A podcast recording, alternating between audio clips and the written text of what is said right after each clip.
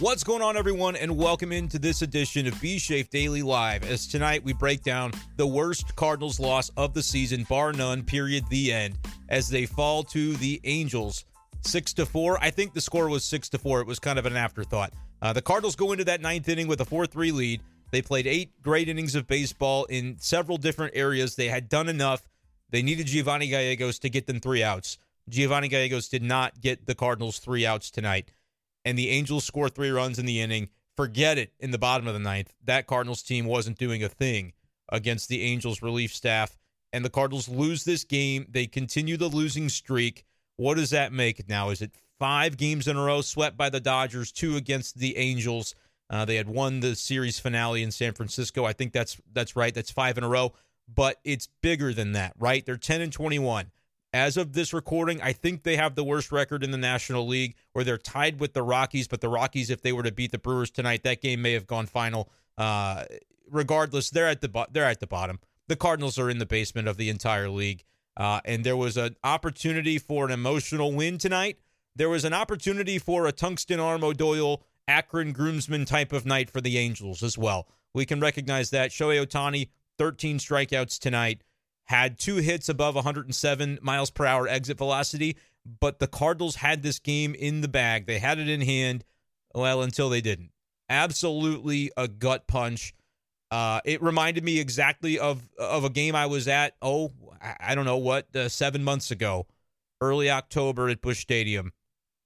I'm talking about Game One of the Wild Card Series, and in that ninth inning, Ryan Helsley did pitch. In the ninth inning tonight, he didn't, and I wasn't surprised to hear the reasoning for that from Ollie Marmol, which is that he had done his job basically at this point. But a lot of fans pointed out 10 pitches is all that Helsley had thrown. And we'll talk about that. I know there are going to be questions about that. I should probably get to that off the top. So I'll go ahead and address it now. Helsley comes in after Jordan Hicks. I think he walked a couple of guys there in the in the uh, seventh inning. It's early. The top of the seventh is an early spot to see Ryan Helsley, to see the Hells Bells and the the lights and the pyrotechnics going uh, going on at Busch Stadium. That's not when you're used to seeing it. He's typically the closer, right? But that was a key spot in the game, and so Ollie goes to the bullpen to to do what I think a modern manager is supposed to do. Like I know there is so much angst right now about Ollie Marmol, but you and and you heard in the press conference, which I wish, man, what I want to do is just live stream the press conference and go, all right, here's what I thought. What did you think of this? I'm not going to do that though because I don't have the technical capabilities to do it. But you heard him talk about to uh, Ben Fred, I believe he said, like, hey, I'm happy to go through each and every decision in this game. I love it. I, I'd be more than happy to do it. And he's right. He's done it before. I've been in the room when he's done it before.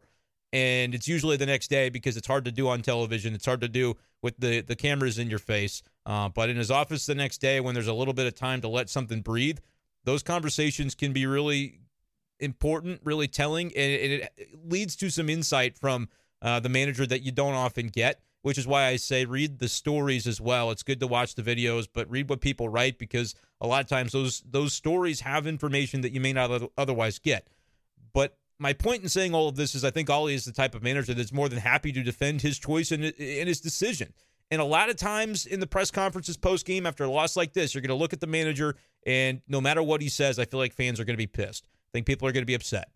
And I saw a lot of comments to say he was really arrogant, arrogant sounding at the beginning. He kind of, you know, whatever you thought of his answers at the end uh, when he addressed the fan frustration. And that's really what I want to know in the comments. What did you think of those, that portion of his presser where Ben Frederickson asked about the fan frustration? And Ollie Marmol basically said, you know, you think they're more frustrated than us in this clubhouse. And I thought that that was a moment that Ollie Marmol needed. And it wasn't, and you might say, well, why, gosh, why would he get defensive at Ben Frederickson for asking the question? Like that's that's kind of uncalled for. And why last night did he get a defensive at Daniel Guerrero for asking an important uh, question that has to be asked? Hey, Ollie, your team has lost the opener of a series 10 times in a row now to begin the season. Is that frustrating? And he just said, frustrating, and deadpan the camera. Like, last night he wasn't in the, in the ability to articulate mode he found his stride though tonight, I think, with that question. And even if it was, if it's unfair of a manager, which I think this is one thing that I would say about the pressers post game, the managers would do better. And again, I'm never going to be in that chair, so I won't have to, I won't have to answer to this and actually see whether I'd be able to do it myself. But in my opinion, the managers of, a, of a, any sports team, baseball, football, doesn't matter. When there's cameras on you and it's a it's a press conference situation, would do well to recognize that they're not talking to the media member asking the question. They aren't. They're talking to you guys. They're talking to the fans. And there are times where I feel like it can be so easy to be defensive of a question because it's like, am I being challenged?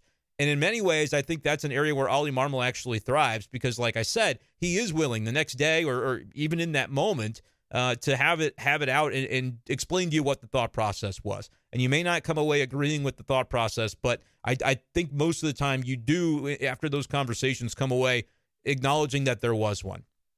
And I hate to bag on a guy that's not here to defend himself, but I didn't feel that way with Mike Matheny. And people say, "Oh, this feels like Matheny," and I'm like, the, the performances do. The the losings piling up on each other. That all that all feels familiar from 2016 to 2018. I'm not that old, but I started covering this team in 2016 and have covered them every year since. And 2018 is when Mike Matheny got fired, and the, the lack of fundamental play and all the things going on at that time were so glaring. And it was like, this feels icky. This feels like when you're covering a team doing going through that, it feels like something's off, man. And sure enough, something was off, and they fired the manager uh, in the middle of that season. And so I hate to bring bring it up and make these comparisons because I don't think it's the same situation. Is the reason that I really get into it. Mike Matheny was that way in terms of defensive of every little thing and perceiving it as a slight and all those things. And you might say, well, I think Ollie did those same things tonight. And maybe in some ways he did. Um, but I thought he hit his stride toward the end. And again, you may see this differently because you're a fan and it feels as though he's poking a hole in your worldview when he says, Do you think the fans care more than we do in the clubhouse? Sitting there and covering the team, and this may mean nothing to you, so take it with a grain of salt, but I do believe they care in the clubhouse about their lives and what they actually do day to day. I do believe they care more, or as much as at a minimum, the fans that do invest their time and they invest their nights and they invest their summers and they invest their finances and they go and they and they support the team and that there you, you've got buy-in and so those things absolutely do matter but we got to take a step back if we think that the people who's like i'm not going to say livelihoods because i mean it is but like they're making tons of money they're making more money than i'll ever make you'll ever make like let's like we can recognize that that's fine but like it's still they're they're human beings living their lives and they do this every night. We watch it on TV or we watch it, you know, at the ballpark. They physically are the ones doing it. Come on now. If you didn't like that answer, I don't know what he could possibly say that you would be able to appreciate because it, it to me it is a reality that they they care. They're pissed. They have passion and like he didn't say Cardinals fans are terrible because they booed us tonight. I didn't hear that you know, that would have maybe been a red flag because, you know, the losses piling up is boo worthy. It's boo worthy. I get it. I heard some nasty things from the crowd with the windows of the press box open that I don't think people would be too proud of. But at the same time, I get it because that's the passion of this Cardinals fan base. And so it rubs both ways. Uh, it's great when they're winning and they'll support you like hell.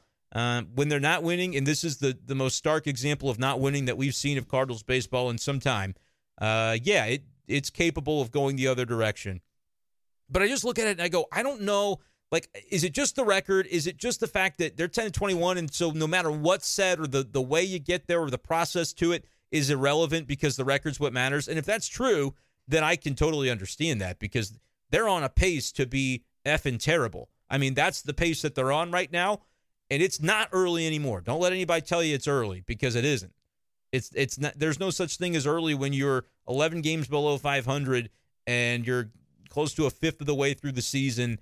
Like this is problematic at this point. I said on the radio a couple of days ago on the Big Show on KTGR in Columbia that it's DEFCON one, which I have recently learned is the bad DEFCON. That's the one you don't want to be at. All right, just so we're clear on the scale there. Five, not so bad. One, really bad. And I said two days ago it was one because I saw the potential in this Angels series for it to, to, to go even further into the bad direction. And now it has done exactly that. But man, this has to feel differently, right? And you can't take moral victories away from a night like tonight. You, I swear to you guys, I thought I was like the big the big man on campus, right? I'm gonna come onto this YouTube stream and I'm gonna go hashtag everyday Dylan. What did I tell you? Uh, Dylan Carlson. Let the let the guy have an opportunity and see what he does with it. I thought this was going to be Brenden Schaeffer gloating about, you know, calling his shot on Dylan, stick with him, see what he gives you. Nope. We're not going to get to focus very much on that. But wasn't it great to see Carlson have that swing? But like the the results matter. The result is the only thing that matters. And I thought it was an interesting question too that Ben Fred had asked Ollie. And I will get to your comments. Make them happen. I'm going to try to scroll through them a little quicker tonight than I do sometimes because there are a lot of them, and I want to make sure to catch them. So uh, catch my eye with your comment. I want to try to get through as many of them as I can. But I thought the question by Ben Fred uh, and again, if you haven't heard it, I don't want you to, to leave my stream to do it. I'm going to try to describe everything for you that I can. But afterwards, it's worth your time to go to Bally Sports on Twitter because I know they put these out and listen to the eight minute presser. And the question that Ben Fred asked of Ollie Marmol was like, when you guys are playing at your best, the game builds toward your your all's momentum, and like you've got the game in grasp. You go seventh inning, eighth inning, ninth inning. You guys are able to sort of squeeze the life out of the other team the momentum is on your side. When the Cardinals are playing their brand of baseball, everything kind of flows and works. Right now, he asked, does it almost feel like the opposite, where you guys need a win so bad and you're pressing, and it's like as the game gets closer to the end, it's it's. And he didn't use these words, but I'm thinking it matches like an oh no, how are we going to f this up at this point? Like wanting it so badly that you press so much to to not be able to do the job that you thought, for instance, tonight Giovanni Gallegos would be able to do. Uh, I thought it was a super relevant question, and Ollie said that's human nature, man. When they're going through the through it the way they're going through it, so I thought it was the press conference he needed to have. I I got through the rest of the clubhouse, waited out, you know, to the last player that I thought was going to be accessible, and then and then I walked out of there to uh, a uh, hundred replies on my tweet that you know maybe half of them agreed, but a number of them didn't agree. I, 200 people liked the tweet, so I thought there was maybe at least some validity. Uh, you got to remember that the loudest voices aren't necessarily always the most popular ones, but there were enough of y'all out there that I could say, all right, step back, Brenden. You don't know everything. People didn't like it, but I'm curious what they didn't like about it. And so that's what I'm going to be looking for as I hunt through these comments for a, a little bit here. Uh, like the stream if you can do so. I appreciate how many we've got in here. If you're just joining for the first time, this is what we do this summer as long as the I mean if the Cardinals are like 14 and 71 with their record, I can't fathom y'all are still I guess we'll be talking about trade deadline who they're going to get rid of. But I would love for you to like the stream, helps me a lot and subscribe to my YouTube channel. It's right there. You're on it. You're already here. Uh, let's get that rolling because I am racing to a thousand subscribers. I'm not even going to be uh, anything but transparent with you guys about that. Uh, but I, I'm having a lot of fun doing this, and maybe tonight can be another fun one. Let's dive into the comments. I, I did say I was going to bring up the Helsley thing. Why, you know, I, I think it boils down, and Ollie did answer it.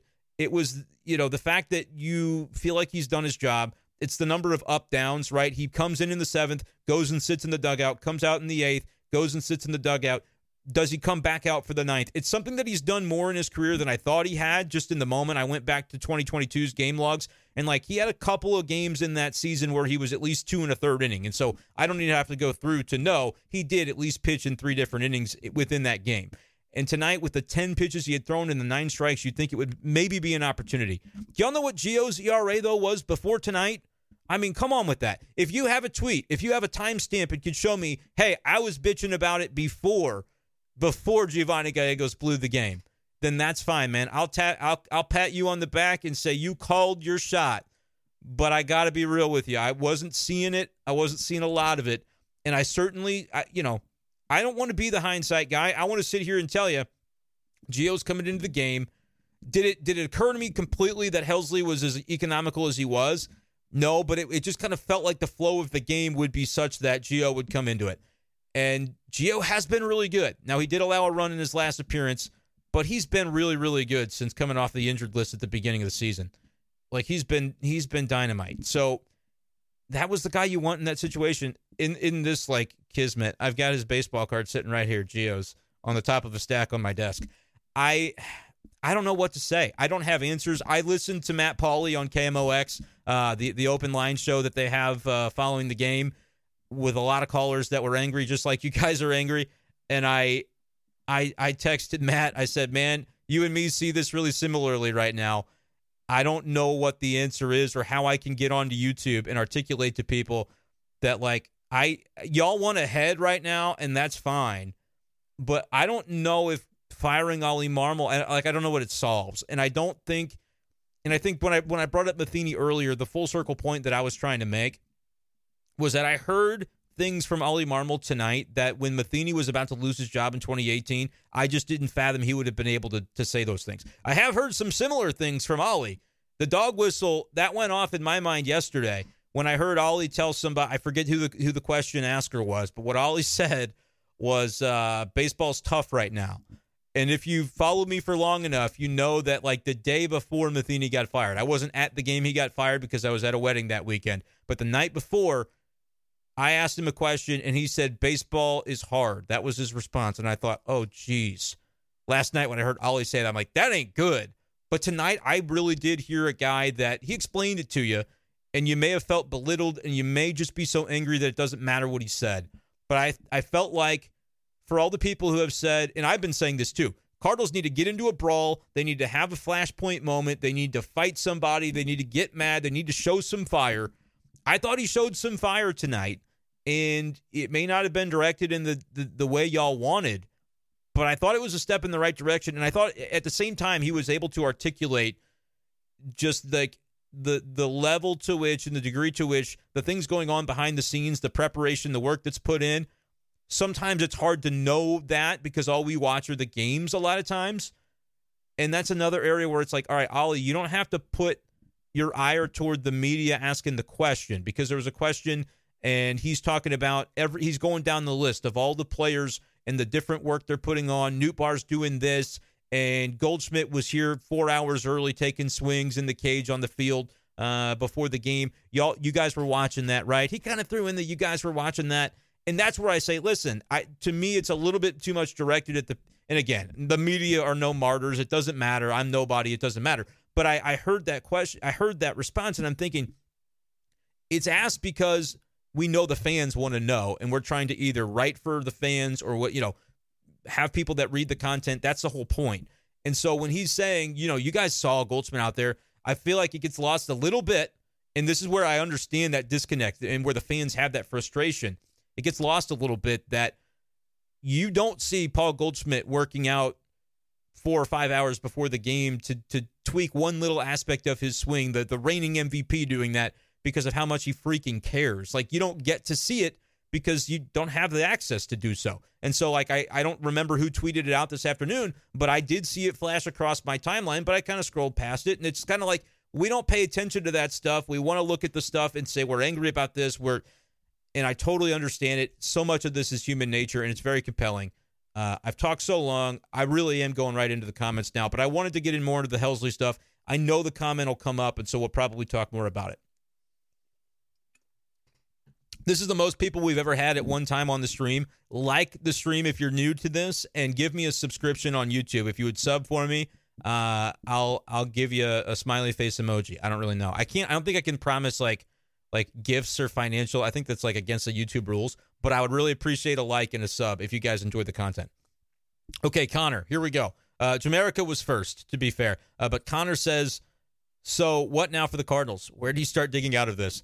I'll tell you the same thing Matt and Paulie and I said to one another. I don't have the answer, man. I don't have a perfect answer. Like tonight, they played eight really good innings of baseball. Do we not agree with that? Do we not agree that they played pretty well tonight? You look at Miles Mikolas, doesn't quite get a quality start, but Ollie, sensing that maybe things could go off the rails there, you know, third time through the lineup, what does he do? Puts Jordan Hicks into the game. Jordan Hicks walks a guy. We've seen that as a problem. So now your your your kind of antennas go up to say, "Uh oh, is is the the rough version of Jordan Hicks, the unrefined version of Jordan Hicks back? Well, maybe it was a little bit because he walked more guys the next inning, but he was able to get the strikeout to get out of that that jam in the sixth inning. When Hicks kind of loads up the bases with a couple of fellas there for Ryan Helsley, what does Helsley do? He gets out of it, throws a, a clean eighth. So pitching wise, everything is kosher. Everything is wonderful until the Gio ninth, which was an unmitigated disaster. And like you know, he's he's trying to pitch well. He pitched poorly, and that's unfortunate. He said they were kind of sitting on the sliders. Uh, yeah, I mean, they they had a good game plan for Giovanni Gallegos clearly because they hit the ball hard, they hit the ball long. But let's talk about the offense. Uh, what do we think about what they did against Ohtani? Because again, this was a question that Benjamin Hochman asked Ollie Marmol, and Ollie did seem to take exception to it, where he said, you know, uh, 17 strikeouts. Cardinals struck out 17 times. That's not great. 13 from Ohtani tied the, the season lead uh, for a single game in MLB. Was was Ohtani with 13 tonight, and he was nasty. But what were the issues that you saw from the offense? Was kind of what Ollie said, and he said five hits, four runs. You know, you take that. Hochman said you you take that, and he said I think any team in the league would take that. And against Ohtani, I agree, but for what have what about the other innings? Like to not be able to add on did did ultimately prove costly to the Cardinals tonight because you get a little bit of insurance. You maybe take the Angels out of it in the late innings, the same way the Cardinals were taken out of the game from the go yesterday by Steven Matz with four in the first. So there's some some human element you want to kick them while they're down, and the Cardinals didn't. I mean, it felt like one they were going to have to ride to the rail, and get perfect pitching performances from everybody that came out of that bullpen, and they didn't. They didn't get it from Gio tonight, unfortunately, and so that's why they lose. But offensively, I couldn't I couldn't agree more with the fact that it was a plus outing against Ohtani. To not be able to add on is a shame, and it costs them. It, it helps to cost them the game in the same way that Giovanni Gallegos uh, helped to cost them the game by not pitching well. But I think it's interesting to look at the differences, and I asked Ollie about this and you guys probably heard it and thought Brenden's asking a softball question. But I thought it was really interesting because when I asked him about DC, which I was uh, obviously going to have to do because I've been uh, supporting him pretty vocally uh, and and kind of wanting to know what Ollie thought about him from the left side. He said I thought it was a lot better, not just the home run, but just the intent behind the swing. Which kind of I, I heard that and I said, "Tell me more about the intent, Ollie, top to bottom. Did you feel like that was the case for your team tonight?" Because you guys, if you watched the stream last night, what did I say? I'm seeing half swings. I'm seeing guys that don't know pitch recognition. They don't know if it's going to be a strike that they need to unload on, and that's why they weren't able to do damage at all yesterday. It was it was an embarrassment. But then today, what did we see? Well, we saw 17 strikeouts, but I almost and this is going to sound ridiculous. I almost think you don't mind that because you were able to trade it off for some damage. You get two home runs, Nolan Gorman right off the top, Dylan Carlson later on with the big swing that follows up uh, the, the job by Arenado to land one. He finally gets one to fall in, and hopefully for his sake, that's something that can propel him forward. But it, it lands right there on the left field chalk for a ground rule double. Willson trades places with him, drives him in, uh, emphatically excited at second base, slapping his hands, screaming like, "You're telling me this team doesn't want to win? They don't care. It doesn't matter to them that they're they're 10 and 21." Like, look at them in the moments where it's going well, when they think we're about to finally bust through and have something go our way. Like the leaders of this team, you saw it tonight if you were looking for it. And if you weren't looking for it, then I don't know what to tell you. But it was there if you're if you if you know where to look. So offensively, I think you saw a step forward tonight, and this is not me giving moral victories because there isn't one. They have to win games and they have to do it immediately, or the season is is going to be a lost cause. But when you look at and compare what they did yesterday against not Shohei Ohtani, in a in a matchup that they should have thrived in because they crushed lefties as the lineup top to bottom, especially when they they platoon it that way and, and put the guys in there that were in there. Uh, they should have done a lot more yesterday, but I saw a lineup that just wasn't committed to the swings they were taking. And when Ollie Marmol said the word intent, I thought, bang, that's it. That's what was different tonight. And he agreed with the question and said he did see more intent one through nine. Yes, there were 17 strikeouts, but the guys were swinging with purpose. And when they were when they were chasing a pitch not to say they're chasing out of the zone they probably did some of that but when they're going after their pitch they're swinging like they mean it and like they're trying to do damage with it. And that worked to the tune of four runs. Four runs is not over the course of nine innings something that i think go crazy about and throw throw a parade. But against Ohtani the fact that it came against him uh, within those first five innings i think that is somewhat notable. Um, that's that is what the Cardinals needed to do to have a chance to win tonight. They did it. They traded off the damage for the the strikeouts, and unfortunately, the bullpen didn't hold, and they didn't add on against the relief pitchers. There's no rule that says they can't add on against the relievers, and so that's why I thought maybe Ollie was a little bit, you know, up in arms about a question that um, it's fair to ask. You know, four runs over nine innings is different than four over five. So where does that disconnect come in for the offense?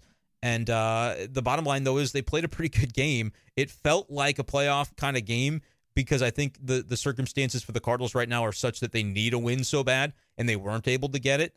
Um, and that's damaging. And I I was walking into that clubhouse, walking down the stairs because uh, a lot of lot of uh, Japanese media here to obviously see Ohtani, and so the, the elevator was a little crowded. I, I decided to walk with the fans down the stairs Uh, if you're in that if you're in that 400 or 300 section, kind of uh, behind home plate, you know, uh, I, I, guess that would be like first base ish side. Nah, it's kind of like directly behind home plate.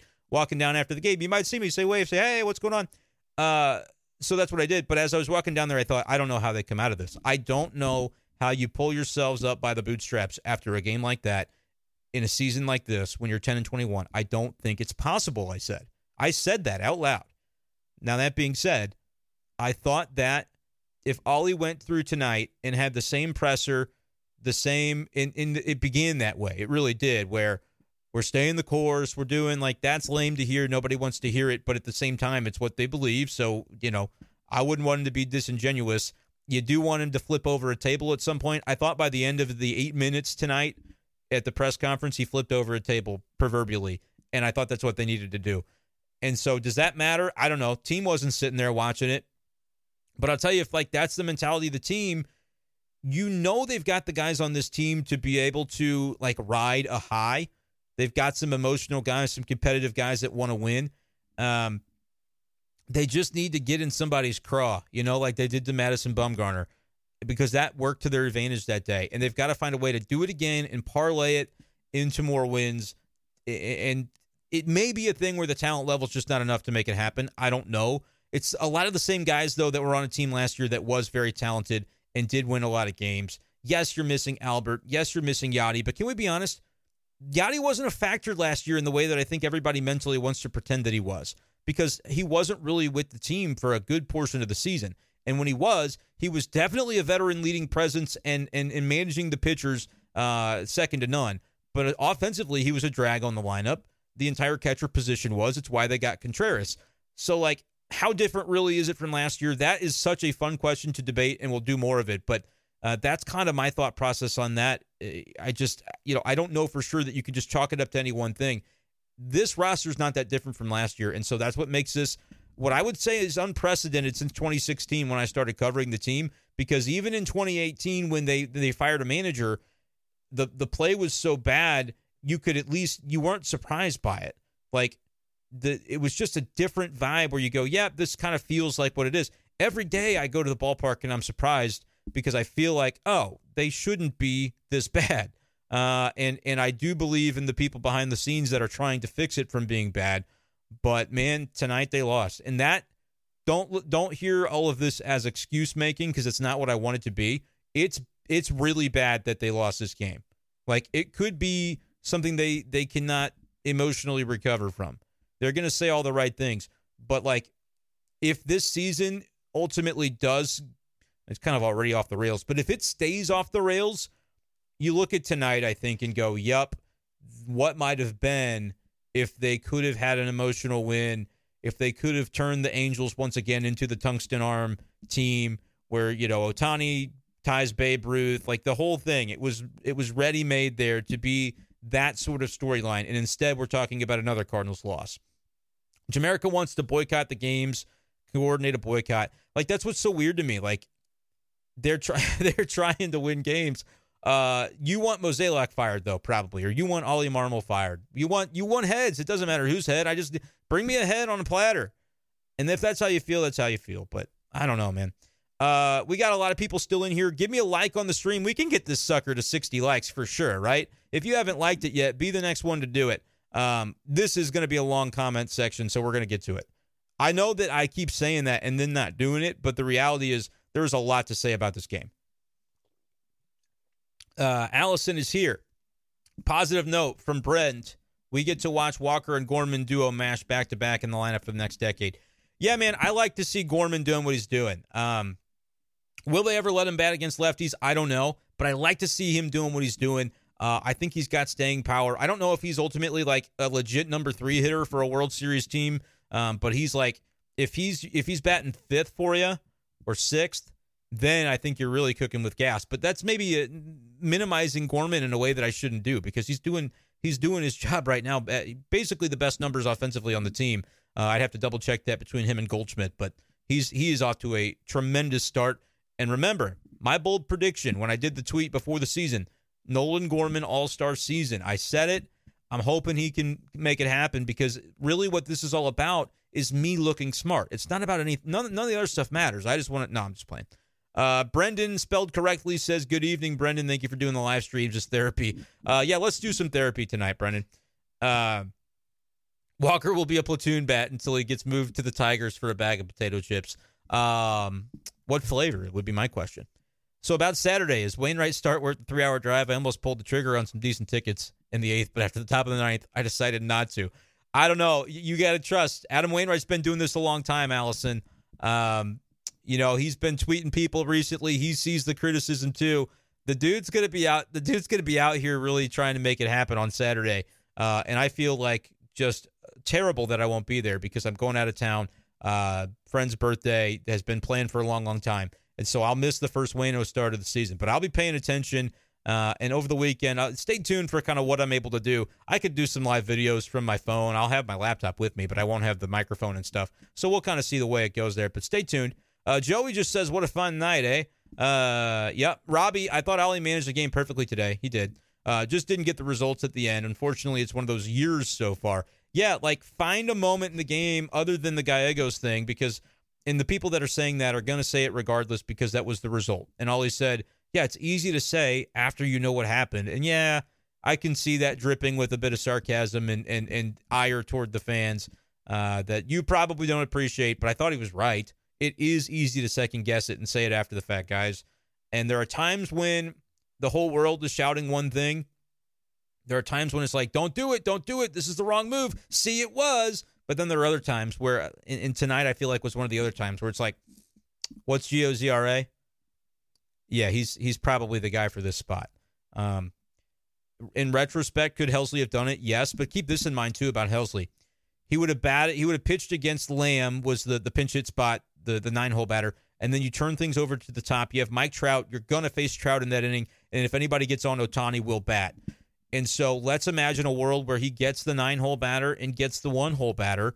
Um, but now it's Trout who works a, a, an eight pitch walk. And now Helsley has thrown in three different innings and he has thrown 30 pitches, and you've got him weakened to face Ohtani. Uh oh. You know what I'm saying? Like, it's easy. It is so easy to say that Helsley would have just gotten the job done. He would have had to have faced that part of the lineup. And there's no guarantee that it would have been two outs, nobody on when Trout came to the bat. It's not a thing he does a ton, but he's done it before that he goes up, down, up, down, and then gets back into a game for a third inning. Talking about Ryan Helsley. He's done it a couple of times last year. Um, but at the same time, they had a plan in place. This feels a lot. I mean, it really does. Other than the fact that Helsley was the one on the mound when they blew it in October, game one against the Phillies, it feels the same because I felt like Ollie pushed all the right buttons tonight but it doesn't matter because the reason it doesn't matter right now is because they're 11 games below 500. In October, it didn't matter because every game counts in October and you have to win. And they ended up losing the series 2 0. And that's why it didn't matter then because there's no moral victories. And, in the same thing tonight, there aren't any. There can't be because they're 10 and 21. You don't magically come back from that. And that's what's tricky about this whole thing. Uh, yeah, Laborer says 17 strikeouts. Totally get that. And it was pathetic to watch, but it's also kind of cool to watch because Shohei was doing his thing uh, for 13 of those. But like I said, I would take that if I'm a Cardinals fan. Like, do you want the damaging swings? You got to have them to win games. I would say that trade off is almost it's worthwhile in some respects. Now you can't strike out 17 times every game, um, but they were taking their hacks and enough of them landed they landed enough body blows against Shohei that they could have won this game had they just gotten the clean ninth inning from Gio, and they didn't.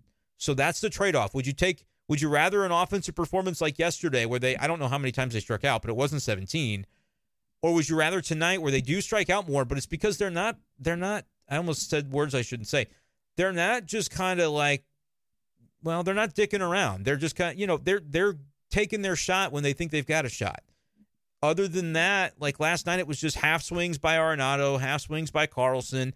Not sure. Oh, is that a slider? Is that in the zone? Should I swing? Should I not? It's hard to watch because even if they connect, you have to land three blue hits in a row to score a run. That team last night wasn't doing damage, and they weren't going to. Tonight, you at least felt like, all right, they're taking their they're taking their hacks.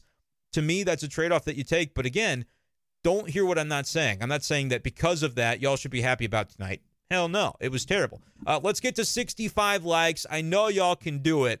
Uh, the 90 of you that are in here, please subscribe. Uh, not to be like uh, begging, but I'm kind of begging. Subscribe for me if you like the content. If you don't, then that's fine. You don't have to subscribe. Uh, is there a new worse loss every week, Trevor? I don't think they're gonna be. They're just gonna be a, a worse loss than this one. It's hard to have it because you're not gonna be on a two and eight road trip followed by a loss, followed by this. That's never. That's not to be repeated. I don't think. Uh, that's me knocking on a wooden desk right now, but I, I don't think that's going to be what happens. Uh, turning into uh, Lee Elia questioning the fans. Uh, I know the reference. I don't think that is what he's doing. Like you got to recognize the reporter asks the question, he answers the question. Sometimes the reporter asks a question, he asks you a question, like he did to me last night, and then he answers the question. But last night, that provided one of the best answers of the night, and tonight it happened with Ben Fred. He got uh, a wonderful answer, I thought. Whether it was what you wanted to hear or not, I thought it was the passion that was required. It was Ollie showing some some zest, showing some feistiness and some fight.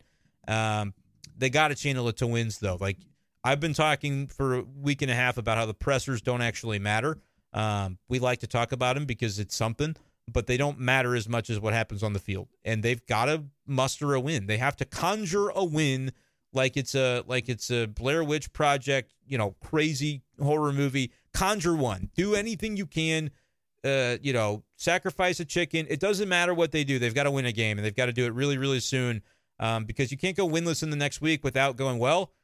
I'm John Mozeliak. I'm supposed to change something about this team. Like the manager, I don't think is the problem, but like it becomes the problem if you don't win ever, right? There has to come a point. Okay. Uh, Caleb, this is unbelievably bad. Honestly, I'm impressed with their ability to lose in this many different ways. Yep, they at least they make it interesting, right? That's nice. Uh, Ryan says I haven't heard boos like that uh, that loud in a long time. Me either. Me either. There was a few scattered boos last night, but that was a game that they played bad. They didn't didn't have any life offensively. Matz had him out of it from the very beginning of the game, which it sounds like uh, Liberatore will be pitching again tomorrow. So who knows what they'll do with Matz? They may skip a start for him. They may not. They should. Um, to me, they should just move him to the bullpen. But they, they, I think they're looking at his curveball. That was something that came up with Ollie before the game today. And in full disclosure, I wasn't there. I was on the radio. But from the tweets I read, uh, Ollie basically described a reluctance for Matz to throw his curveball, and they've seen something mechanically that they think can can give him more confidence in that pitch. And so it may be that they spend you know a, a handful of days working on that, and then reintroduce him to the rotation thereafter. I don't know if I buy that as the thing they should do, but hey. Labor says three and nineteen when they score five or uh, fewer runs, which is uh yeah, not that surprising, not that surprising. They shouldn't have 22 games where they score three or uh, five or fewer. That's kind of what I think. Um, but yeah, uh, Trevor says those weren't newts; they were boos. For anyone uh, that's asking, and yes, they were boos. I was there and heard them, and they I heard some other words and things said. Uh, people were pissed, man. That's why it kind of felt ugly in that ninth inning. It felt like October again because you just go, "Oh no, this isn't what anybody wants to see," and they're letting them have it. It wasn't good, man. It wasn't good. Jay Tiger, you guys think the season's over? You don't want me to answer that question right now. You do not want me to answer that question. Uh, ask it enough times, and I might I might answer it. Uh, Ryan says probably since the game where they got blown out by the Reds and Matheny got fired afterwards. Um, yes, uh, but I, if I recall correctly, they got blown out by the Reds, and that was maybe the game that I was at. And then the next night, I don't think I don't even think they got blown out. They almost won a game, maybe, but the decision had been made to fire him uh, whether they had won or lost that game, is what I recall. Uh, Burleson being replaced soon. This is a Connor question. Uh, I don't think so, but there could be any changes. Like they they got to continue to to churn the roster and make moves. Um, top of mind, I'd have to go back and look. I don't actually have the the uh, the box score pulled up like I usually do, so that's on me. Um, you know, I, I I don't know that it's easy to look at any one spot in the lineup and say this is why they didn't do this or that. Like again, we wouldn't be talking about Alec Burleson or anybody else if Giovanni Gallegos does does what he's capable, does what he had done for the majority of the season so far. That's what's so frustrating, I think, about it is they played well. Last night, the boos were scattered because people were mad because the season has gone really, really poorly but you lose five to one. You show literally no fight. That wasn't a surprise. By the time you get to the ninth, you knew what was happening in that game. You knew what the result was going to be. Tonight you didn't, and so you saw you saw that frustration come out, and and it was is warranted at this point, right? Like there's not if if Cardinals fans didn't care, they wouldn't boo. They would go, "Oh well, I guess it's I guess it's done. We didn't win today." So I don't think the fans are to blame. I don't think Ollie's really blaming the fans, but I get it that it sounds bad. But I'm hearing the passion come through, and I'm hearing the the fight come through, and he's getting pissed off. He's getting ornery. I think that's what he needed. Um, but I understand if people don't view it that way. Uh, and, and keep commenting what you thought of it because I am going to read those. Uh, Burleson 0 for 3 tonight. Nootbaar would look bad 0 for 4 with 3 Ks. Goldie 0 for 3, 3 Ks. Um, hit by a pitch as well. Gorman Arenado Contreras 3 4 5, all two hits. Uh, Carlson, the big swing. Donovan and Edmonds struggle. I mean, 17 Ks. Nobody's going to, you know, it's, it is, that's going to be what it is. there's no sugarcoating that. Um, so it's like I look at Burleson and go, was he really the problem tonight? I don't know. Probably not. Like a lot of guys struggled. But could he be somebody that only kind of takes late game at bats against righties and, and you let Dylan play center every day? You let Nootbaar play in the outfield, probably right field every day, and Tyler for the most part in left. Yeah, I could see more of that.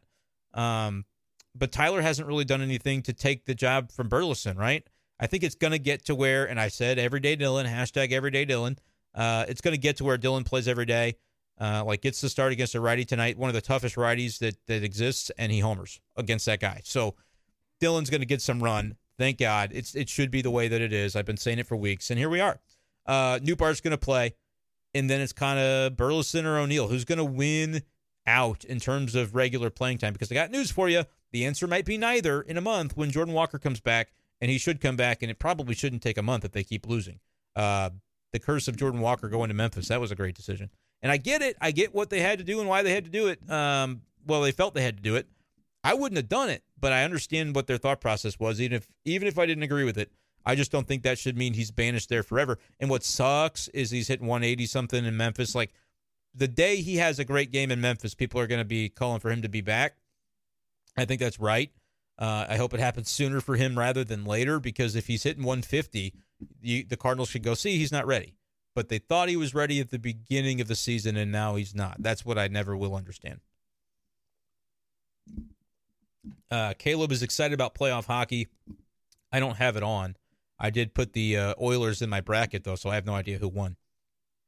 Joey said the Marmol comments about the team being more frustrated was a good answer. They should be more pissed than us. I that's the way I see it too, Joey. Uh, but not everybody felt that way. Uh, he can't do anything about this. Not by himself. The players are the ones that have got to win a game. He put them in great position. Like again, find the move other than Gio, which I don't think was the wrong decision. I think you could probably flip a coin, but I can tell you, no matter how they lose that game, people are going to be upset. If you start Helsley in the ninth inning and he gets a pitch count too high, and then you bring in Gio, it's you can't bring in Gallegos in the middle of an inning with inherited runners. Everybody knows that. Like that's a no-win situation. He went with a clean inning for Gallegos, who has been really good this year. Uh, tonight he wasn't, and that's they lost the game.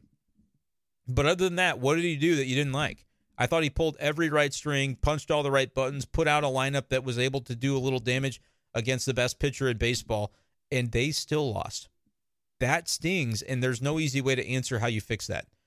Jacob says Ollie's comment about there not being one player on the roster that he could ask more of blew my mind. There's easily 26 I could ask to do more. Jacob, that blows my mind. There's easily all 26 of them that you could ask to do more. I don't think that's just, I mean, I don't agree. I just flat out don't agree. And there's going to be times where guys walk, you know, Jordan Hicks walks two guys tonight and didn't, you know, quote unquote do his job, but, but was able to get out of the jam that he was uh, inheriting with Mikolas. Helsley picks him up. Like, you guys act like it's so easy to just be perfect and great every night. Like that's I don't think that's reality. You gonna tell me that Jordan Montgomery needs to give more? That dude's pitching his ass off right now. Paul Goldschmidt's coming into today was hitting like 379. What's up, Cat? Is hitting like 379 over the past week, week and a half. I heard on the radio on the way in. Um, yeah, like you want more production from the team because they're not winning games. I think it's ridiculous to say that you need more work ethic from the team because you don't know. That's what Ollie's trying to articulate in those moments. And the way it comes across might be a little terse and you don't like to hear it. But when he says, I can't look this guy in the eye and say, I need more from you, he's not saying, hey, you went 0 for 4. I need 2 for 4, you scrub. That's not what that means, guys. What it means is I can't look that guy in the eye and say, hey, I need you to stop dogging it. I need you to put in the damn effort. That's not the conversation he's having with his players. That's what he's saying. If you can't make the distinction between that, you need to try. Like operate at a higher level of fandom is what I what I, I want to challenge each and every one of you to do. And a lot of you get it, and some of you some of you I think get it at times, but when things go bad, it can be hard to get it. And I'm I've been where you are. I've been that fan. I grew up a Cardinals fan. My perspective is a little different now, but I know exactly where y'all are coming from because I've I've lived it. But I also and again, this doesn't make me better than anybody else, but I I just get to see different perspectives of it now that I, I didn't before. And so I'm trying to say, hey, here's what goes on. Here's what here's how maybe you could view it differently. And if you don't, if if you just need to be mad about it, that's all right too. But I at least want to be able to kind of diagnose and dissect some things that I don't think are are super fair. Easily 26 players that, that you think could do mm-hmm. more. I can't personally agree with that comment, but I, I do respect Jacob. You're right to make the comment. Uh, Brent says, I love the Cardinals. I love Cardinals baseball, but if they don't show signs of life by the end of the homestand, I might check out. If it's better for your mental health to do so, I don't blame you. I get that. But you'll be back if they can make a run. Rob says, and what's up, Rob?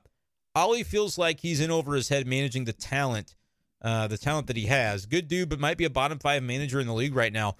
I don't see it that way he's I, it's hard to call him a top five manager like I was doing last year, but I I don't see like I I have a hard time articulating what are his specific deficiencies as a manager. Like that, I think would be a really interesting conversation, and we should just do that podcast, Rob. I keep saying we should, and we haven't done it yet. Um, but that might be interesting because, uh, like there are there are moves that I think you could look back over the last week and say, all right, doesn't pinch hit for Carlson when it's clear that they need a lefty damaging swing like a Gorman in a spot against the Dodgers and doesn't do it. Like, is that where he's in over his head? Because there have been times where he's like so hyper on top of those things that when it doesn't happen in the Dodgers series and he doesn't make the move that he's consistently made throughout his, his time as the manager, I look at it and I go, I think this is intentional. I don't think he's like forgot to make a switch like a you know like a lesser manager. I think he's intentionally choosing to do something different because he wants to try and light a fuse, and it didn't pay off. And you can question that decision for sure. But I feel like I don't know how I can articulate the deficiencies that he has as a manager because he understands the analytics, which is a lot of things, uh, a thing that a lot of uh, managers at times don't.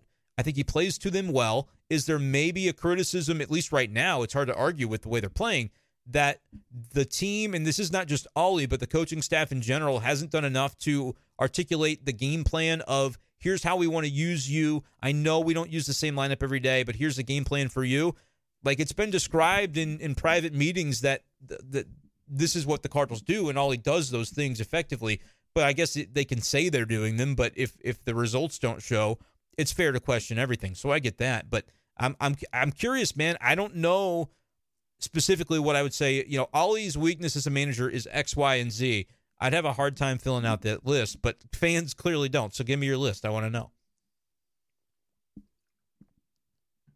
Uh, Mike says, glad the fans boot him off the field. They need a wake up call. Yeah, they do. I get it. It's it's their right to boo for sure.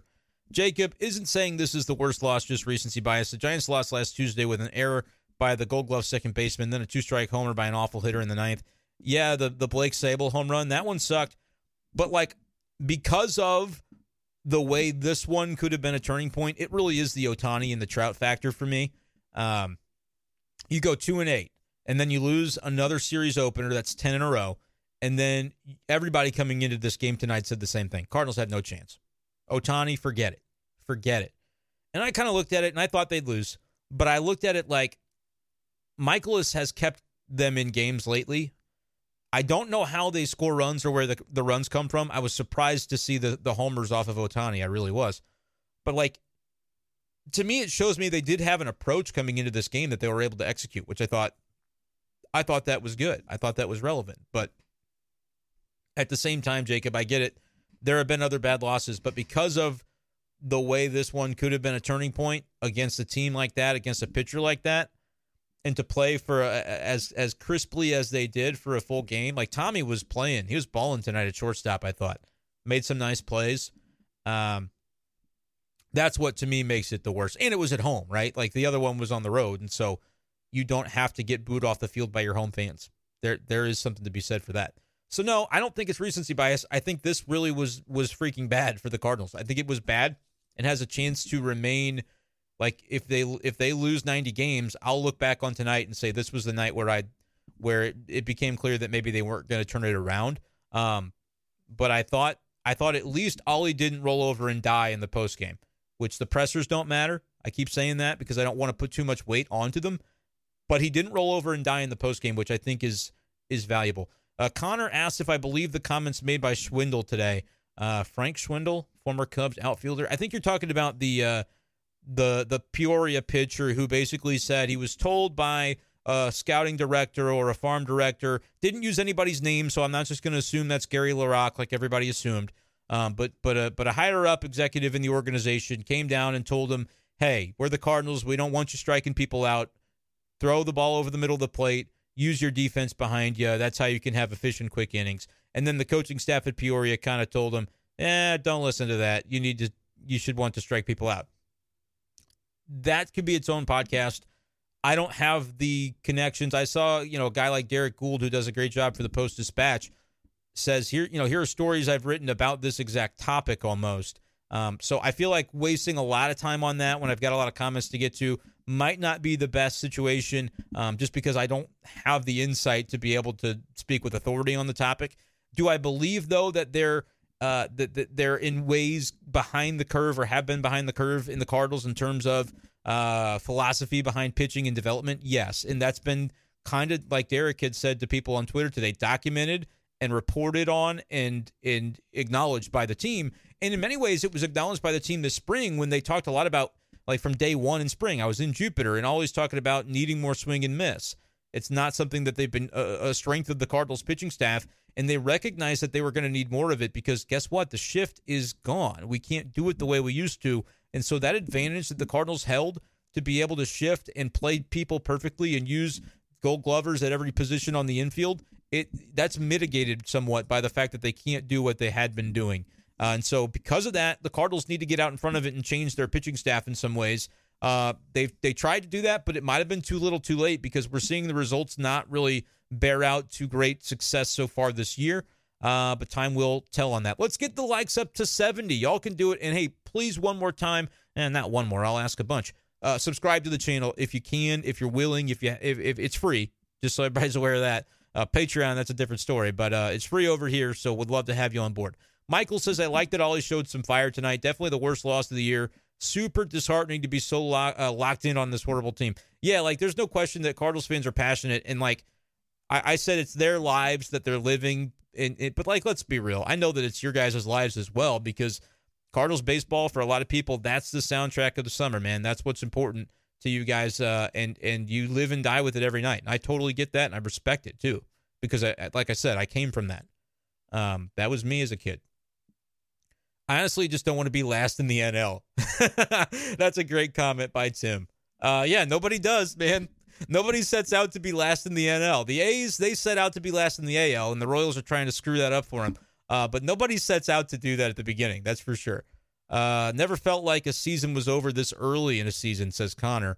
Yeah, I mean, I can't blame you. Like, I still don't think it's over, but if you think it's over at this point, I'm not going to try to argue with you. Uh, Jacob F. Taylor Motter has still not played since they re-signed him. He hasn't. Where would you have put Taylor Motter into this game? Nobody would have an answer for that because they they used all the right guys they should have used. Um, but yep, he's just been chilling. He's ch- taking that check, man. He's living the dream for sure. Uh, it is so perplexing though, Jacob, when Luken Baker hitting 320, 11 dingers, 23 ribs at Memphis. Can you please make it make sense to me? No and that's not an anti Taylor Motter take.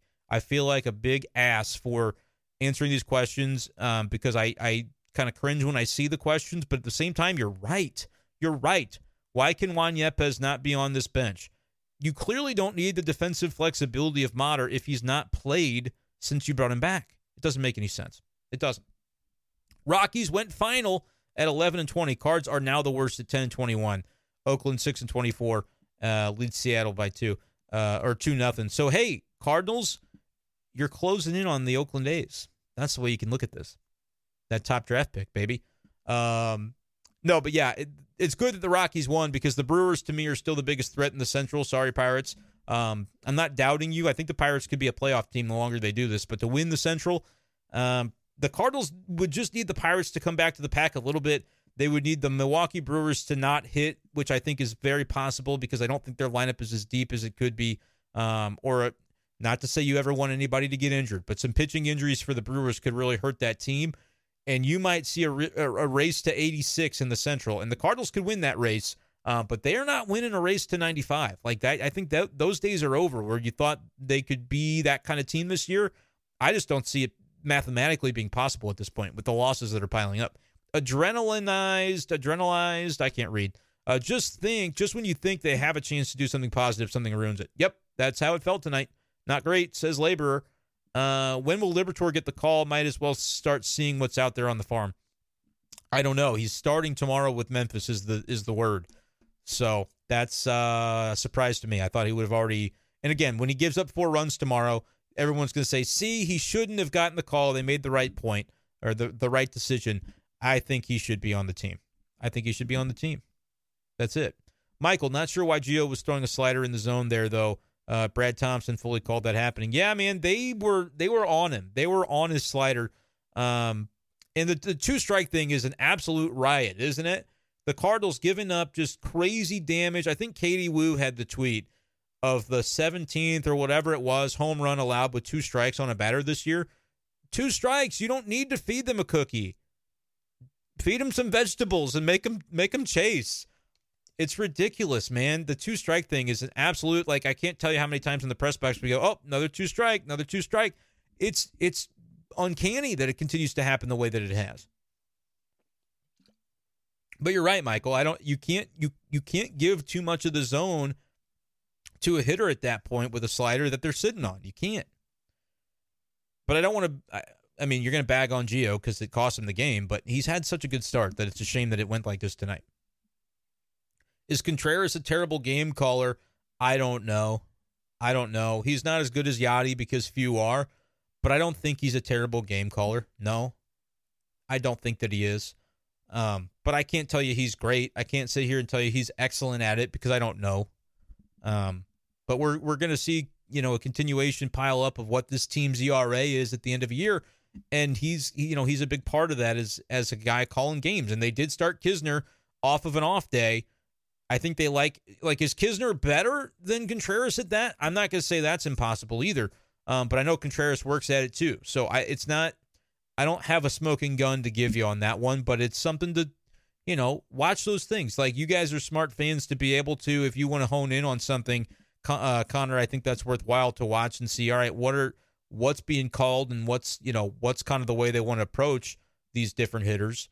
Um, again, it's something that you hope would get better. If that is a struggle right now, you'd hope it would get better with time as as Contreras continues to to get comfortable with these pitchers. But uh, you know we're a month in now. That being said, Mikolas almost had the quality start, five and two thirds, three runs. wasn't great, wasn't terrible. He was fine. Uh, Allison says he always pitches well, but never seems to end well for the team at the end of the game. Yeah, I mean his his ERA would say he doesn't always pitch well because I what's ERA now? It's still probably I don't know, but five. Yep, five seven nine. Gave up eight hits. He said he said he almost lost his shit. That was, and I'm saying the phrase because he had all these reporters around him. He said, "Pardon my French, but I almost lost my shit when I gave up those runs in the third inning on some soft contact and."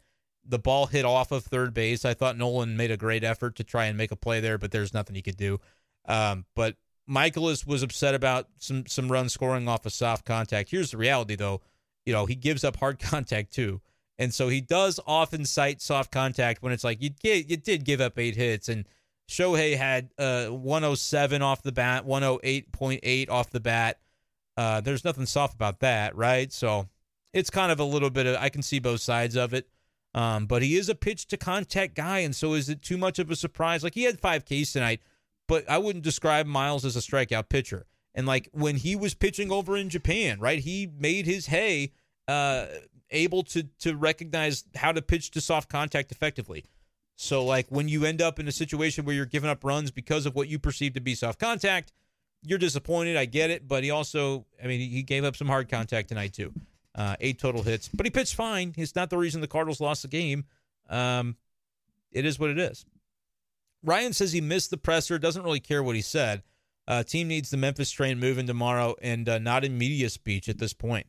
I think they just need wins, however they can come by them, and that's what's crazy. Like, guys, if Gio goes one, two, three in the ninth, we are talking about a Cardinals team that was resilient, that maybe just had its flashpoint moment that I had asked the manager about last night. Uh, and, and to me, it would have been a Dylan Carlson home run from the left freaking side against Shohei Ohtani. That would have been the flashpoint, the season defining moment, the, the one that could change it all for the better. His first home run of the year, I had to double check. I'm like, he hasn't hit a home run? Dylan, my guy. But at the same time, he hasn't played.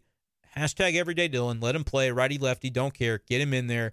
Give the guy some confidence. Find somebody that can carry you. Maybe it can be him. Um, but yeah, I get what you're saying that you need you don't need a media speech. They just need to to win. They need to find wins any way they can. Uh, the homers given up are all meatballs. Not his fault. Um, yeah, I think that's true of uh, Mikolas. It's true of a of a of a, of Gallegos as well. Uh, love that you're all here. Uh, subscribe to the channel if you could. Give me a like. We're so close to 70. I know we're at a nice number right now, but I want to keep it. I want to keep it rolling. I, I I don't think we could get to 100, but that would be pretty sick if we did, because that's never happened. Uh, Bird Call says bring Liberatore up, Woodford down, Matz to the pin, DFA Motter, bring up Yepez. Kind of a lot of the things we've been saying right the last week. I don't I don't fundamentally disagree with any of that. Um, Woodford could go to the bullpen though. I think that might be fine, but it's just it'll be a numbers game. Like Pallante should come back soon too, so I don't really know what the move for that is. Uh, I misspoke over the, the last few days when I said, hey, the moves I would make ahead of this homestand, get Pallante back was one of them. I don't think he was eligible. The 15 days wasn't up yet, and it's coming up now. And so I think that's something that we may see soon. We'll have to wait and see. Um, but the, I I was wrong when I said, hey, they should have brought Pallante up. They technically that wasn't allowable um, unless there's an injury. The, the pitchers that are sent out got to got to wait 15 days um, before they're able to to return. So that was that was part of that as well. Labor says uh, offense having to score six or more almost every game is not good. Yeah, I agree. It takes a, it takes it takes all right. It takes a, a pitching staff that can can get the job done for you in addition to the offense. And the problem for the Cardinals, among many, has been that right now those things are not colliding in a very fortuitous way on the same night. If they get the good pitching, they're not getting the good hitting, and oftentimes vice versa. Tonight, they got a little bit of both. They did what they needed to do against Ohtani. The starting pitching did what it needed to do to keep him in it. They got the lead from a clutch swing by Dylan. They had a good bullpen thing going until the end. But then by the time you lose it in the ninth, you go, well, crap. What happened in innings six, seven, and eight that we weren't able to, to mount a rally offensively? That's where it gets a little bit tricky because the Cardinals could have done more, but it kind of went unnoticed because they were leading 4 3 the entire time you weren't really thinking about it. Blaming the manager is a tired argument, but then Jamaricus says fire Brendan Schaefer. I agree. That guy, Brendan Schaefer, with an A-N in his first name, sucks. And actually, the last name he spelled wrong too, but that's fine. His bullpen management was basically perfect. That's Joey. Be mad at Gio for throwing meatballs, not at Ollie for bringing in the statistically best bullpen pitcher this season. Correct. Uh, Jack says, Brenden, what does firing Ollie do? How many front offices get to fire three managers in 12 years to keep their jobs? Yup. Like, I, I agree with that.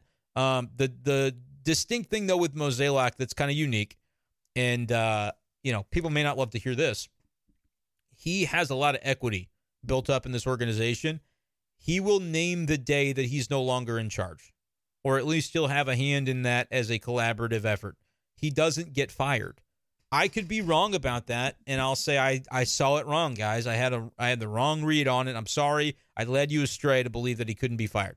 But that is the way I the, the way I view it because of the relationship with DeWitt. it's so strong that when he leaves, which that day will come within the next three years. Um, again, like this is this is, I'm not gonna say it's fact, but it's it's public knowledge that in 2025 his contract ends. If you watch the press conference from Jupiter when the when he signed it, it didn't sound like a guy that was signing another one. And if he does, it's not to be the Pobo. It's not the president of baseball operations anymore. It's going to be a different, reduced role. So that's that change is coming anyway.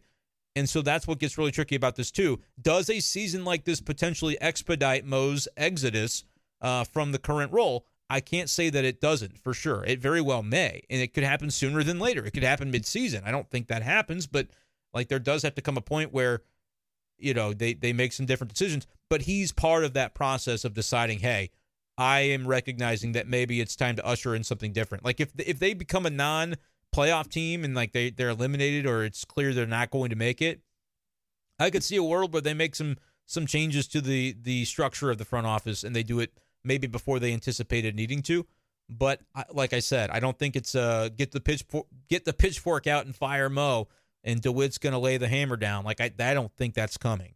So if that's what you're hoping to see, I think you're going to be waiting a while. Um, but I get the the fact this, and like my co-host Andy on the Big Show uh, on on KTGR made this point when they made the move to fire Shildt. Uh, if it comes a point where they want to fire this next manager, that's the guy the front office handpicked. It's not Ollie Marmol's fault. It's John Mozeliak's fault if they get this wrong. And I get that sentiment. Um, and what's so weird about it is I agree with the sentiment, but I also don't think they should fire the manager, even though they're 10 and 21. And people hear that and they go, my gosh, this guy, he's the biggest homer.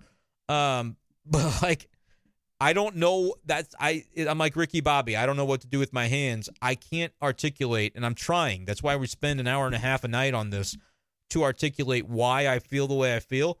But it was kind of to Rob's question earlier, and I'm going to get to Rob's next comment. I haven't read it, but I see he's made one. Um, I don't have the ABCs of here's what Ollie needs to improve upon as a manager. I don't have that at the tip of my fingertips where I go, this is the problem. Because I felt like last year, pretty good manager. I felt like in the playoffs, even though they lost, pulled the right strings tactically. And I thought tonight he did the same thing. And that's why it's so difficult because you want a pound of flesh and you are entitled to one, honestly. Uh, now that we've broken through 69, can we get now we're at 70? Can you keep liking the stream again? I think nobody wanted to break it and somebody did. So now can we just keep climbing to 80? Thank you. Um, but that's what makes it diff- difficult for me because I don't know how to articulate the thing that you all want me to say, which is that Ollie needs to be fired in his bed because I don't feel that way. Um, and like again, think like really try to break this down to its core parts. If tonight Gio goes one, two, three, Ollie doesn't need to be fired because they won, right? And now now maybe they turn it around and win a series tomorrow. It's those are the margins. We've talked all year about thin margins, and the Cardinals have them. And there's no better example of that than tonight. Uh, Rob says the honest truth is that nothing Ollie says at the podium is going to do anything to change the direction of this team. This team is in free fall. True. Yes the media stuff doesn't matter. We can talk about it, but it doesn't have an impact. His there's 26 guys in there that aren't watching it on TV. A couple of them might see it on Twitter.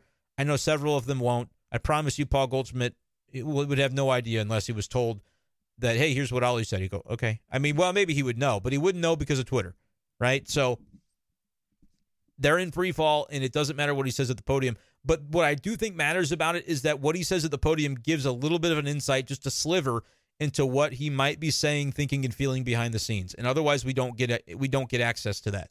And so that's why the podium stuff matters because tonight you go, well, thank you. Finally, I see it because before it wasn't there. And so now that you see it, you can go, all right, I can at least have a little bit of confidence instilled that behind the scenes, he's not just twiddling his thumbs at his desk. Because I think that's what a lot of Cardinals fans kind of felt like he was doing um, based on the answers he had been giving in the pressers. And maybe tonight was different. That was that was kind of the one area that I would say might be irrelevant. When are the Cardinals making a trade? I don't know. On the uh, KMOX post game, Matt Pauley mentioned that the uh, Brewers a couple of years ago traded for Willy Adames in late May. It was May 21st. Uh, and even that was early. That's earlier than you typically see a, a, a big time swing made. So, and John Mozeliak, it's not his strength. I'm just going to tell you, I would be surprised to see a trade in May. I'd almost be as surprised uh, to see a trade in June, especially if the Cardinals are 10 games out of it and they're not, you know, a factor. They're not going to try to make moves at that point. Um, what do you do? John Mozeliak has never been the guy to make moves out of desperation. They make moves when they absolutely have to, but it's usually because they're on the brink of being able to be competitive. Right now, they aren't looking that way. And so, are you gonna you gonna add to this team? No, they they have to win games uh, to get into that spot. Labor says he should have acknowledged their frustration and agreed with it. He did. I don't. I don't think he disagreed with the fans. He literally said the accountability is something we welcome. We, we that's why we. He literally said, "Labor." That's why we get up in the morning is to try to win for this city and for this fan base, and it drives me. Well, go listen again, man. If you don't think he agreed with the fans' right to be frustrated, because he did. That's the thing. That's what I feel like I'm taking crazy pills that people aren't hearing what's actually being said. It's like you hear what you want to hear instead of what's actually being said or taking place. I'm not trying to single any one of one of y'all out, but I feel like that is a a very uh, common experience among sports fans in general. That it's like you're saying, "Here's what I want to hear." That's what he said. That's what he said. So I get a little bit frustrated. Joey says Ollie leaves in Helsley, three blown saves already in the ninth, and he blows it, and fans are going to say, "Why not Gio? He's our best guy." I'm glad that Joey can can see the light because that is indeed what would have happened. Uh, Spencer says, "What's up, Spencer? My favorite part before Gio uh, gave up the homer to Trout, the announcer said Gallegos is a great slider, but don't think he should throw it to Trout." Not three seconds later, it was gone. Yep, they were sitting slider, and Gio said after the game through a translator uh, that that was they, they, you know, they seemed to attack that pitch for him. Um, he said they know I have a good one, and so they're sitting on it, but that you know he didn't throw it good tonight. Clearly, uh, the definition of insanity is continuing to do the same thing day after day and expecting different results. Team needs change in some, some shape or form. I don't disagree with that at all. I don't know how they make change other than the roster. And so that's why we're beating on poor Taylor Motter because that's an obvious roster move you can make. And they just, for whatever reason, have refused to make it. I don't know if it's a protest by Mo. I don't know what the hell it is. I don't. I don't. I don't. I don't. I don't get it. Uh, the grave of Einstein. I'm not a fire Ollie guy, but to play devil's advocate, the clubhouse needs a major shakeup. Yeah, and sometimes a hockey team will fire their uh, head coach just because the the data says that a team usually kind of takes a takes a leap after they do, after a team does that. So that's the one card you have to play. But I would also turn around and say if Mo's firing a third manager, there better be a, an explanation. But at the same time, he could say, "Well, we're ten and twenty one. That's why." But like I could have come away from tonight thinking that Ollie, I'm never going to see him again. Like I, I could have come away from it that night thinking that, but I didn't because of the way he handled the presser. And like Matheny didn't do it that way ever in in my experience. So that's why I said, well, I at least saw what I needed to see today. It doesn't matter, but you look at the nuances when you do this and you see it up close. And I saw the nuance that I thought I needed to see. You saw a guy in command, I thought of owning what's going on. Um, and he's upset about it. But again, these are going to be negative questions. They've lost a lot of games. They were 8 and 11 and it was bad. Now they're what? 10 and 21? That's that's terrible. That's a bad slide. And so the questions and the answers are all going to to to lean negative. It's just the nature of it. Toughest lost, okay. This is from Fly Navy 73. Worst loss, not even close. I'm more encouraged after tonight's performance than I've been since week one. Tomorrow may be another story. We shall see.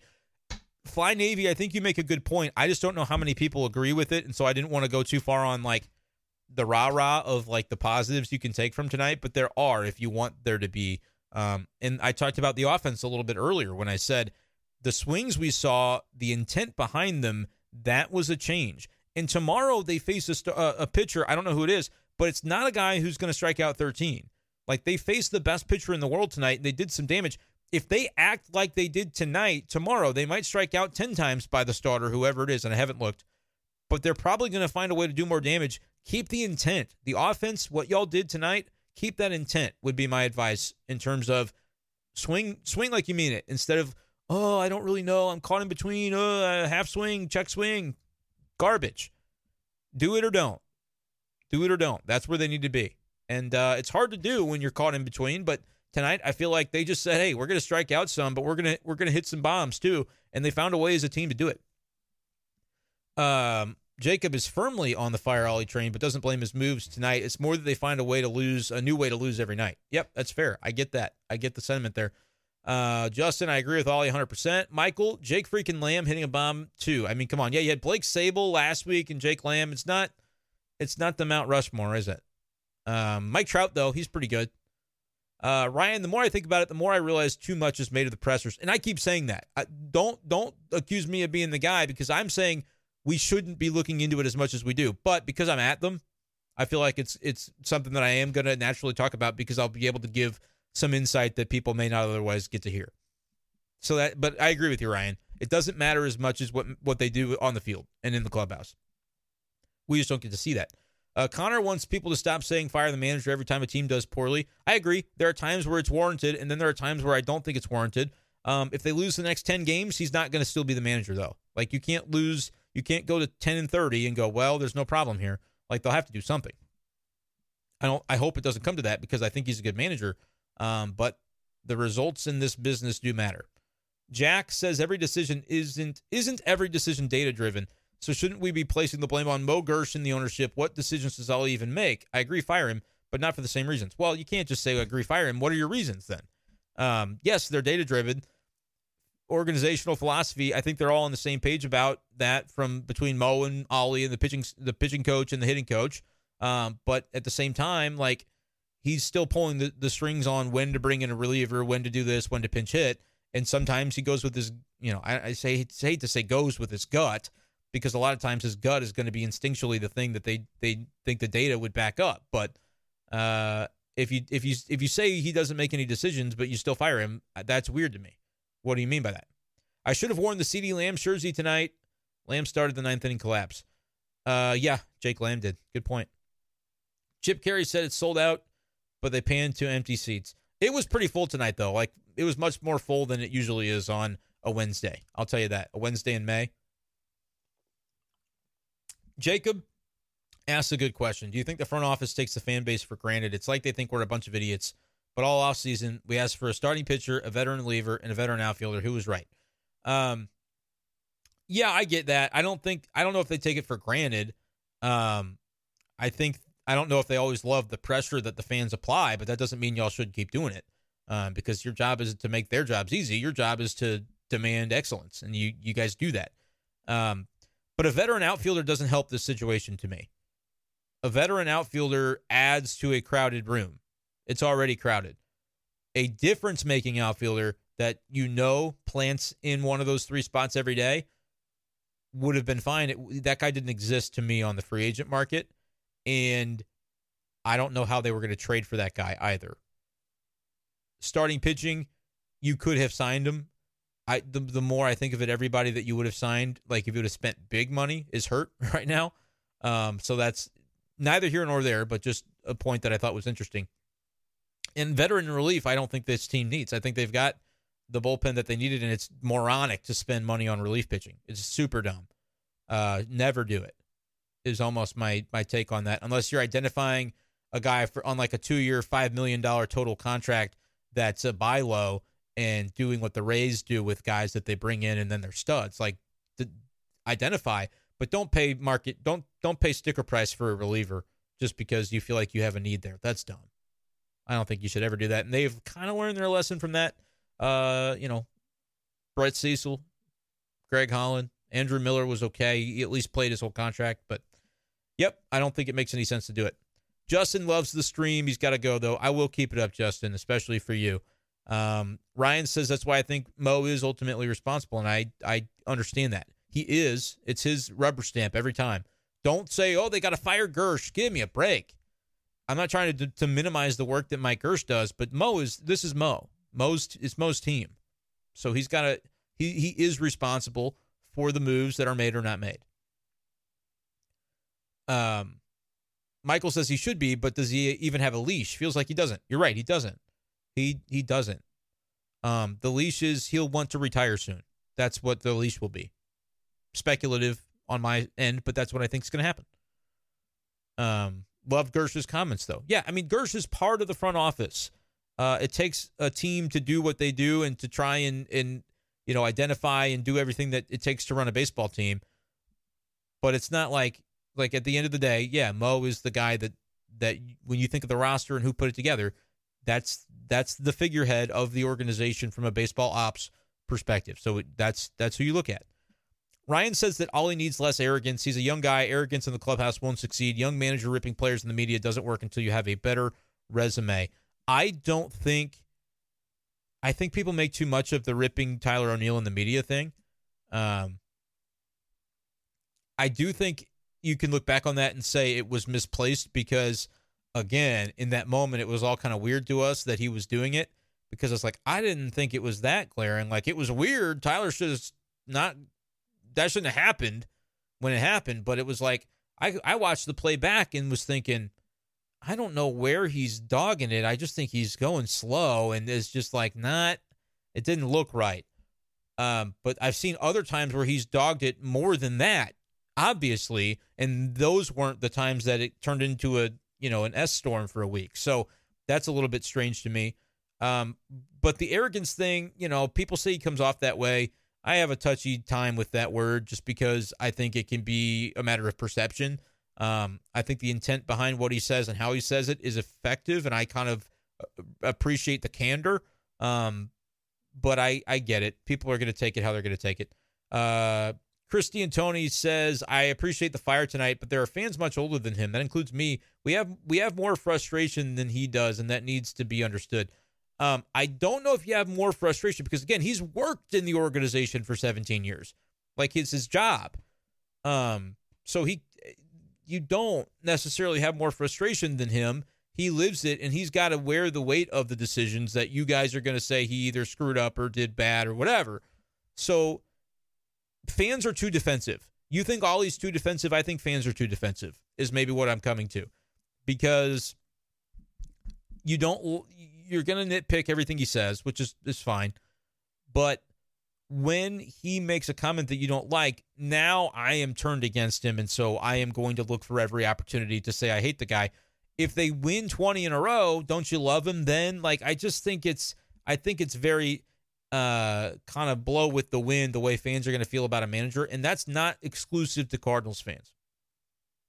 But I get what you're saying there, Christy. Uh, because he's a younger manager, it's going to come off a certain way. Like you haven't put in the level of you know time on this earth that I have to know what what I feel about this.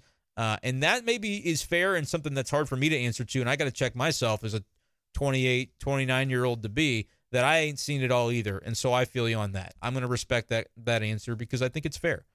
Uh, one second.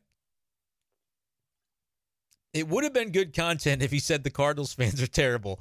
It would have been. I would have had a lot of fun with that, and he probably would have gotten fired a little sooner if if that was the commentary. Rob says three outs to go. The closer, your guy, is carving up the Angels on ten pitches, and you decide in that moment Helsley's no longer the closer. We're going with Gio's numbers. No, I think it's I really think the up downs is really what made this what it is, Rob. Um, like I said, Helsley's done it before. They've been very careful with him, and I think if you think about it, would have been the third time up down. Um, talking about starting an inning, sitting, coming back for another inning, sitting on the bench, doing it a third time. If it gets to Trout and Ohtani in that ninth, it's going to happen at the moment when when Helsley is at his weakest because he's 25 to 30 pitches into it at that point but that's if it goes wrong. And you can turn around and say, I don't think it would have. And you might have been right. We'll never get to know. Um, I don't like to deal in absolutes when it comes to these things. Um, but I I understand that when you look at what he had done, you can adjust your game plan to say he's so efficient right now. He's pumping strikes. Be ready with somebody, but I think maybe they're reluctant to want to do it that way. Like reluctant to want to have Gio waiting in the wings because if you get to that part, now if you get to Ohtani, like, are you gonna throw a lefty against Ohtani? Are you gonna throw Cabrera? Or are you gonna bring in Gio, a righty, to face Ohtani? Because that would have been the spot that it would have gotten to if anybody gets on um, in that ninth against Helsley, theoretically. So, like, I think it's just a matter of the game plan is what it was. And had Helsley thrown 15 pitches over the four outs that he got, or what was it, five outs that he got? I think he got one out in the seventh, but I, I might just be off on that. It doesn't really matter. If he would have thrown 15 pitches instead of 10, I think it's a different conversation. But because he was so damn economical and efficient that it becomes kind of a rallying cry. Um, but I get it. I really do. and I think I I was uncomfortable with it in the press box as I'm as I'm looking at it and going, yeah, I know that this is going to be a topic after it failed. I'm saying not before it failed. I'm like, yeah, with how economical he was, I know it's going to be a topic, but I don't know. I don't have the right answer. Like, I, it's easy to say, no matter what happens, if the Cardinals lose, I'm mad at the manager. That's an easy place to be as a fan, and you you win every time. You never lose because you never have to answer to anything. But like, if you really want to sit back and try to sit in it and go, wow, that's tough. Put yourself in those shoes and go, man, that's tough. You might have made the Helsley decision. Um, a lot of people might have done it that way. The manager also gets to kind of feel the day to day, the personality of a guy. And Helsley has been a guy that obviously, you know, they've wanted to see more out of in terms of being able to pitch and be available more often, but they also respect that they need to have him healthy. And so that was a whole storyline last year of they were pretty careful with him. Maybe they they swayed too much in the wrong direction of trying to keep him healthy and fresh. But like then come to come to realize the reason they did it all year was so that they could have him in October, and then he hurt his frickin' finger, and that's why they lose the season. Like that was a fluky thing that happened, and people still don't understand how fluky that was. Um, but like the game plan a lot of times had worked out, and then you you get carved up by a fluke. In this case, I I could see it going either way. And I don't think people who, if you were in the moment going, why is Gio out there? Helsley looked great and they need this win. I I can get that. Um, and if he had it to do over again, I hope he, I would hope he'd make a different decision because he knows how this one panned out. But you don't get that luxury, right? In retrospect, you can always say, well, this could have happened, but it's hard to do before the screw up takes place. Like it didn't feel like a game that was about to get out of hand from Gio. He'd been great. It felt like it was going to just be fine. I think he even got that first out before the homer. It's just like I could be wrong about that part too. But it doesn't matter. I get what you're saying. That's the flashpoint of the game. It's where the game is lost, obviously. I didn't see Gio being that bad tonight. I mean, neither did neither did Ollie, obviously. I, I hear you though. How are the players showing that they're frustrated? They don't show an ounce of grit or heart. Gio didn't show anything tonight. Um, I don't know what to make of that one, Jack. Like they're showing the passion when something goes well, like uh, Willson on second base, trying to claw their way back into the game, basically seething and foaming at the mouth. Isn't that enough to show you that, you know, it matters? Do you want them to get pissed off and, and punch a wall and break their hand and be on the IL? Like, what do you want? I think sometimes you just want the pound of flesh. You want the reaction that that, makes a show. Miles said, I could go and break some furniture and flip over a table between innings. Uh, I could do that, but it's not going to do me any good on the mound. Like they're focused on trying to make the next play, is I think what it boils down to. And then they get in the clubhouse, and we don't see what that initial frustration looks like because we're not in there. So it's it's I think it's valuable to think think about and acknowledge the things that we don't get to see up close, um, and just don't assume that they don't happen. So, and and again, I feel like the words that we saw from Ollie tonight, he's seething and foaming at the mouth as well. And you guys say it's because he's arrogant. I say it's because he's doing the exact thing that y'all would describe as wanting to see some fight, some some anger about the way things are going. It's fair to have the opinion, um, but I don't think that this is a team not showing heart, man. I think it's a team that's losing, and so you don't like anything they're doing because they're not winning. Um, Gio, as far as not showing anything, I think he looks shell shocked because we all, everybody that saw it was, unless you're an Angels fan, then you were pretty cool about it. Um, Greg, I would settle for anything that resembles some kind of a move to demonstrate they want to win.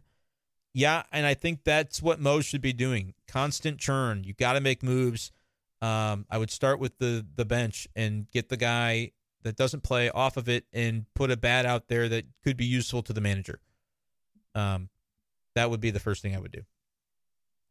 Uh, Trevor says that Gio has been nails. Check his numbers. Uh, his numbers have been great, but Rob would argue he's not the closer. Um, but the closer doesn't always pitch the ninth. You know this at this point. Modern baseball, the closer pitched in the seventh. Now, again, he only needed 10 pitches to get through the eighth. And so that is a reason that you figure he could have thrown the ninth as well, which I understand. Uh, Chris bet on the Angels, so he got he got the happy outcome. But man, I would have paid that twenty bucks to avoid tonight's outcome. Just crushing. Yeah, man, that's tough, but at least you won. Ollie just comes across as defensive about the wrong things. Fans want to hear that he's going to try something else. Stop doing the exact same thing that clearly isn't working. But if he admits that he's going to do something else, what is the something else? Because he's not, what he's not saying is, like when I say I'm Ollie Marmol and I say I'm going to stick to the process, we as a team are going to stick to our process. What he's not saying is we're going to do the same lineup every day. We're never going to make a pitching move. We're never going to move Matz from the rotation.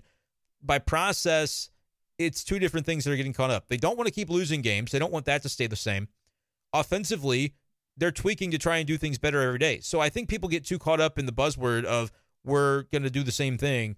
The process means like trusting in the team to have the talent in that room to continue to do what they do best and try to get out of this. It doesn't mean we're stubborn and we're going to refuse to do anything different. Like the process thing has sort of become a buzzword to me where I don't know what legitimately you want to to change in terms of specificity to that, but I also understand that you want wins. And so anything that brings wins is what you want and I we're on the same page about that. But I appreciate the uh the question there JK. Not saying that I'm just kidding about the que- appreciating the question. I do. That's just the the name is JKHJK. So Christy says Matz to the pen, Liberatore Sunday. That's what I would do, but I don't it doesn't sound like they're doing it. Uh, Jack says, "Show some heart." There's there's zero starts at the beginning of the season, for example. Oh, son of a! A whole new like hundred comments just showed up. I thought I was at the end. Uh, a lot of people saying so to Gucci. I can't believe this. I thought I was at the end of the comments, and I'm not. Uh, Ollie says, I just have to go with what I've got right now. Ollie says they've been tested all year and will continue to be tested. Well, you flunked each each test. Yeah. Uh, Rob says, not to mention the second inning with a runner on third, no outs, three straight Ks. Yep. I don't agree with the old timers that would say bunt in that spot, but I mean, put the ball in play, do something, hit a grounder, hit a fly ball somewhere. That was bad. To get Burleson to third on the, they didn't get a hit in the inning, by the way, though. It was an error, right? And then two wild pitches. So it's not like they had earned anything. But if you were given that opportunity, you got to take advantage of it, Rob. I agree with that.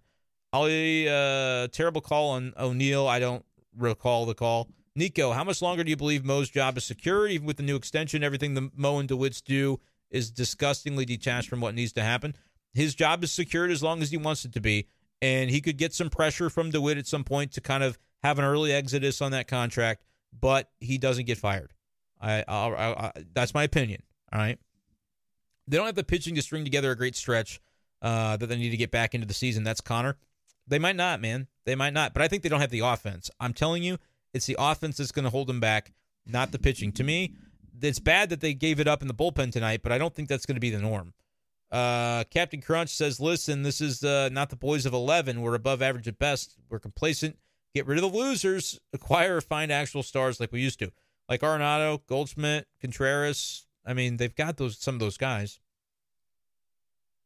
Um, they're going full pumpkin with runners in scoring position. They've been doing it all season. It's an even bigger problem than the pitching. Yep, that's what I'm saying. Uh, this team was not built to win 2 0. I agree. Corey misses Shildt. Uh, so there you have that. Uh, Christy says, sorry, but not going to get to comments being long winded. Call him out. Hold him accountable. I get it, but I, you know, I'm, I got to do what I can here. Um, I'm sorry about I you know I try to read every comment that I can, but I am long winded. I talk for a living, so that's that's what it is. Uh, Jeff, better take five of six from the Cubs in Detroit because a ten game stretch of Boston, Milwaukee, Dodgers could be a disaster. Twenty games under could be staring them in the face. Yeah, you nailed that, Jeff. Who are the vocal leaders of this team? No clue. That's the audio effect right there. I think I think it's Arenado, um, and I think he can do that the more he performs. When he's not performing, it's hard to do that it's hard to be that kind of vocal leader because nobody's going to buy it. But I think tonight was a good step in that direction. Uh, Connor wants to extend Gorman, um, bring up Walker and test him out. I mean, what do we have to lose? But then he says, Josh says, fire Ollie. You can't. He's not the one that chose to send Gorman down. That's a that's a Mo thing. If hell, uh, yeah, I think I really. Here's what I'll do. I'm gonna go to live chat. Can we do that? Get to the uh, the end of it and see if I can come up with some comments here. We're over an hour and a half. You guys have been great. Um, let's get to the point. And if if there's a different way you want me to handle these chats, I will. But there's so much to get through. I promise you, I do the best I can, but it ain't easy. Uh, Ohtani is literally a top five pitcher in the league. Yeah. Um, we're talking Adolis Garcia. I see in there. He was DFA'd by everybody. Um, but Arozarena is off to a really good start this year. Scotty, what's up? Morning, Brenden. Didn't watch last night. Feel better for it this morning. Um, obviously, win later today to avoid the sweep. Go cards. Yeah, we'll see if they do. It's Griffin Canning, says Hunter. What's up, Hunter? Yeah, uh, they should be able to hit him. No offense to uh, to Griffin Canning. Mike says there's an F5 tornado carving through. Um, that's not what you want. Rob, the second inning with the runner on third. I feel like that exact scenario plays out quite often with the team. Yeah, they don't get it done with runners in scoring position. That's a problem. Tommy says, I know you like Ollie, but what do you think about David Ross if they go for an outside hire? I think David Ross is kind of in over his head a little bit too. Um, but player manager, like that's he's he's got that former player vibe. And like every manager is gonna have that the different background that he brings in. So I don't know if it's automatically, you know, better to be a player or to be like Ollie, where you were a minor league player but you couldn't make it, and so you you go into coaching early. Um, but I'm uh, David Ross, I think has a job, um, and I don't think I don't think necessarily that that would be the answer. But I'm not going to really do the like speculative manager stuff at this point. Um, you want Ben Johnson the, as the manager. If the Cardinals cannot write themselves against the write themselves against them, that could be some fire Marmol stuff. Yeah, I mean they're going to have to right the ship at this point, guys. There's no doubt about that. Um, next 60 games, Matt says we go 40 and 20 and be back maybe. But that's what it's going to take is the problem. The more you struggle, the longer you struggle, that's what it ends up taking is to go like a 40 and 20 to be able to get it done. Uh, Hunter wants the keys to the Cardinals on MLB The Show franchise mode. 115 wins incoming. Well, that would be great.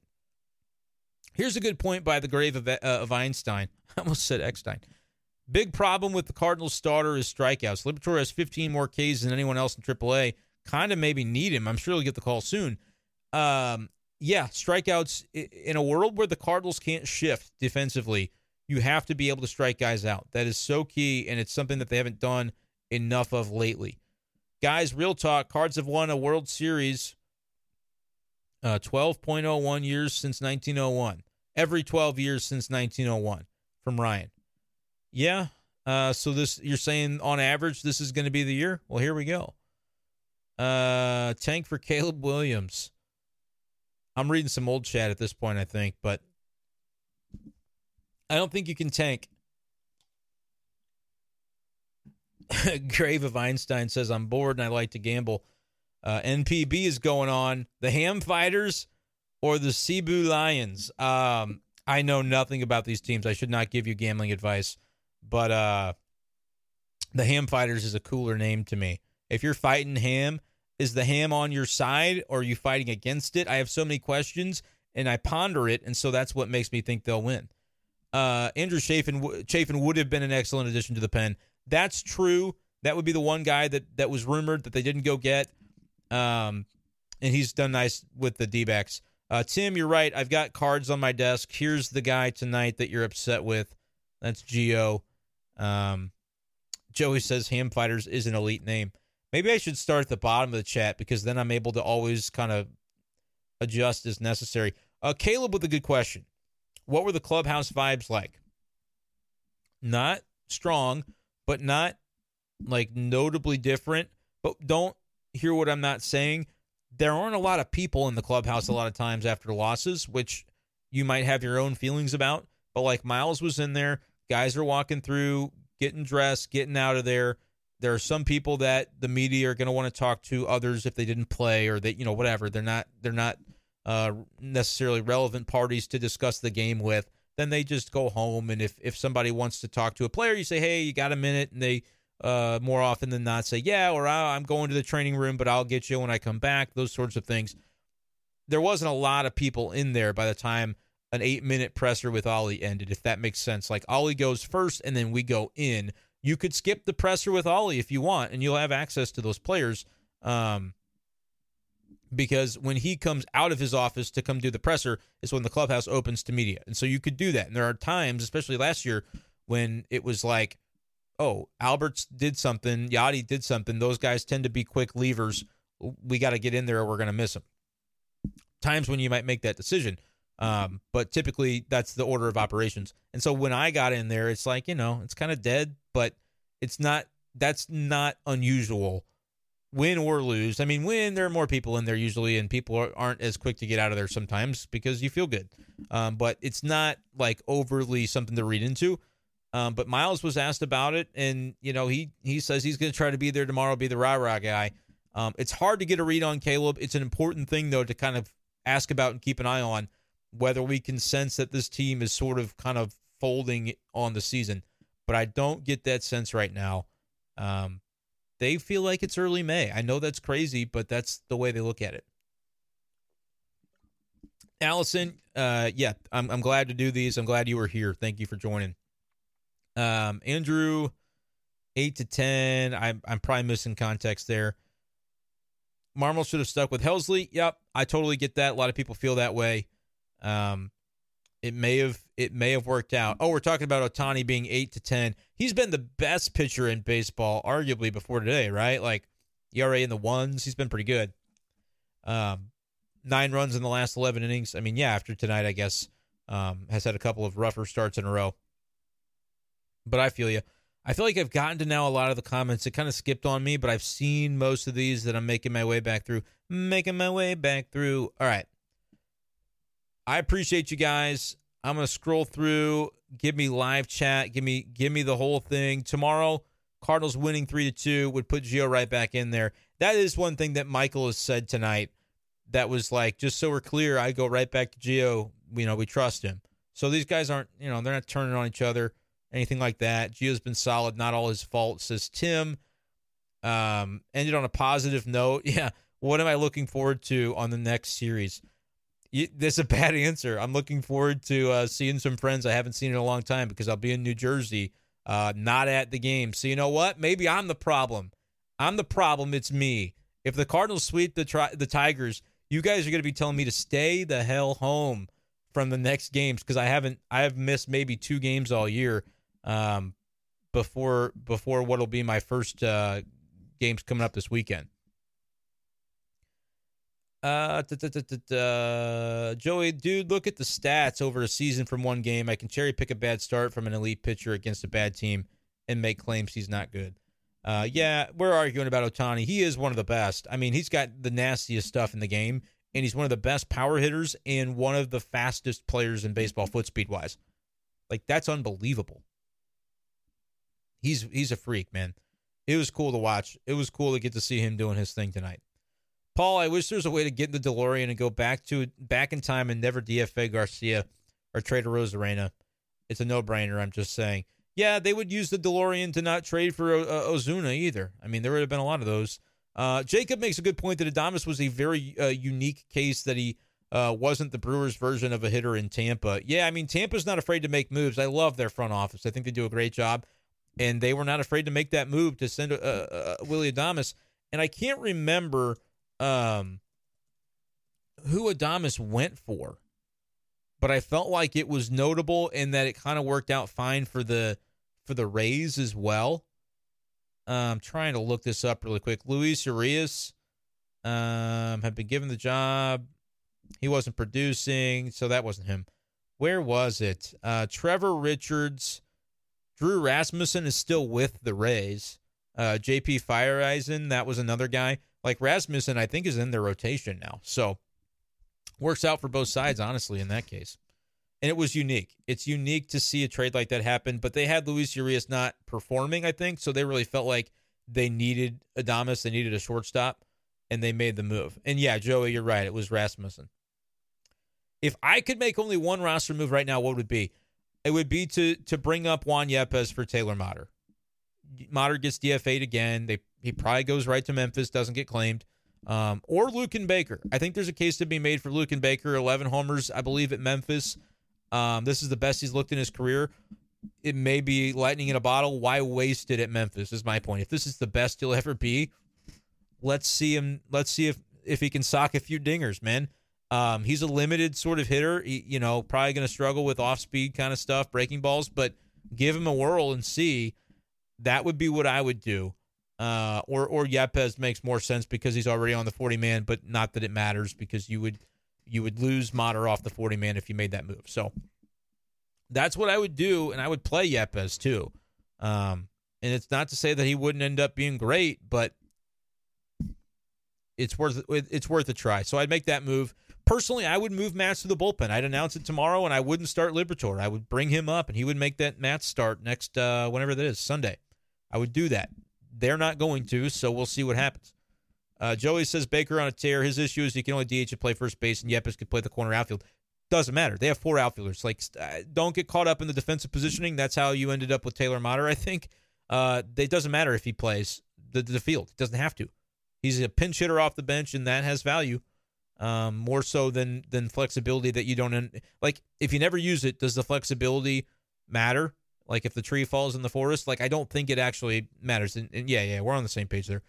Um, and something about Adames couldn't see in Tropicana. I I had not heard that, but that's funny. Um, need to buy a pack of 91 Topps Desert Storm cards, and yes, that is actually real. You're hoping to pull a George H.W., but Osama bin Laden rookie card would be hype. Is that real? I've seen the reason I actually even read the comment. I don't think you were trying to be insensitive or anything. I think that's actually a real thing. Like there's pol- there's politics cards and different. The, Topps has had a had a wild couple few decades, I guess. Um, so yeah, I, I don't mostly collect anything, um, and not just baseball. Actually, I can show y'all some stuff. Uh, give me a second here. I would love to have my cards be a little more organized. Um, here's a here's a box of optic football that I was so proud to get at Target like during the pandemic when it was like really booming and they were limiting you to two boxes and I would go to Target all the time and see if I could find any and this was like I think this was like the I want to say Herbert Joe Burrow rookie year and so this was like 30 bucks at Target when I bought it, or maybe even less. And it was like up to probably 150 on eBay at some point in time. I'll wait till Joe Burrow, Joe Burrow makes a Hall of Fame, and then I can sell that that box, and people can hope to pull his card.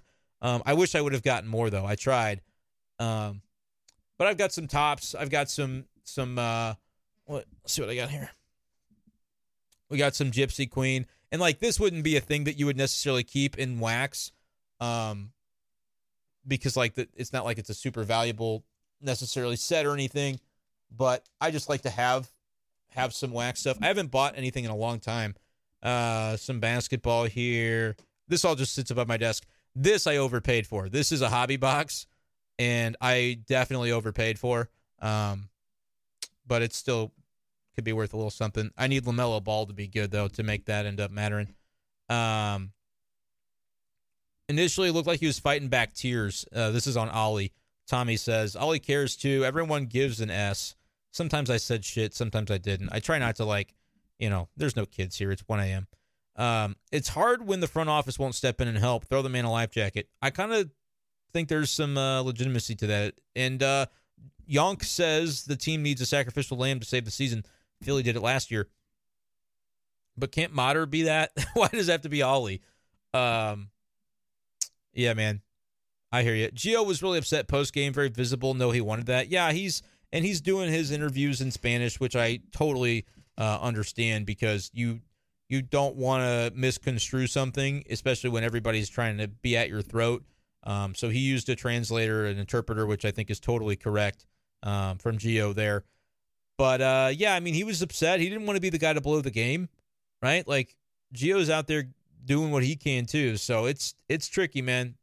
It's not it's not a position anybody wanted to be in. Gorman can go to second. Donnie back to utility. I think Donovan struggled enough. He doesn't need to be penciled in every day. Um, I think they need Donovan to get back to himself in order to be the team they want to be. But I also can understand where you're coming from. That he doesn't need to play against lefties for sure. Um, but they've moved him down. Like his at bats haven't looked as good, and so they're they're uh, fighting through it. Jeremy, thanks for the accountability. Uh, it was Arcia, I guess, not Luis Urias. Um, the reason I said Luis Urias, and maybe it was or it wasn't, but I was uh, I just read that on a I just read that on whatever article I had pulled up there.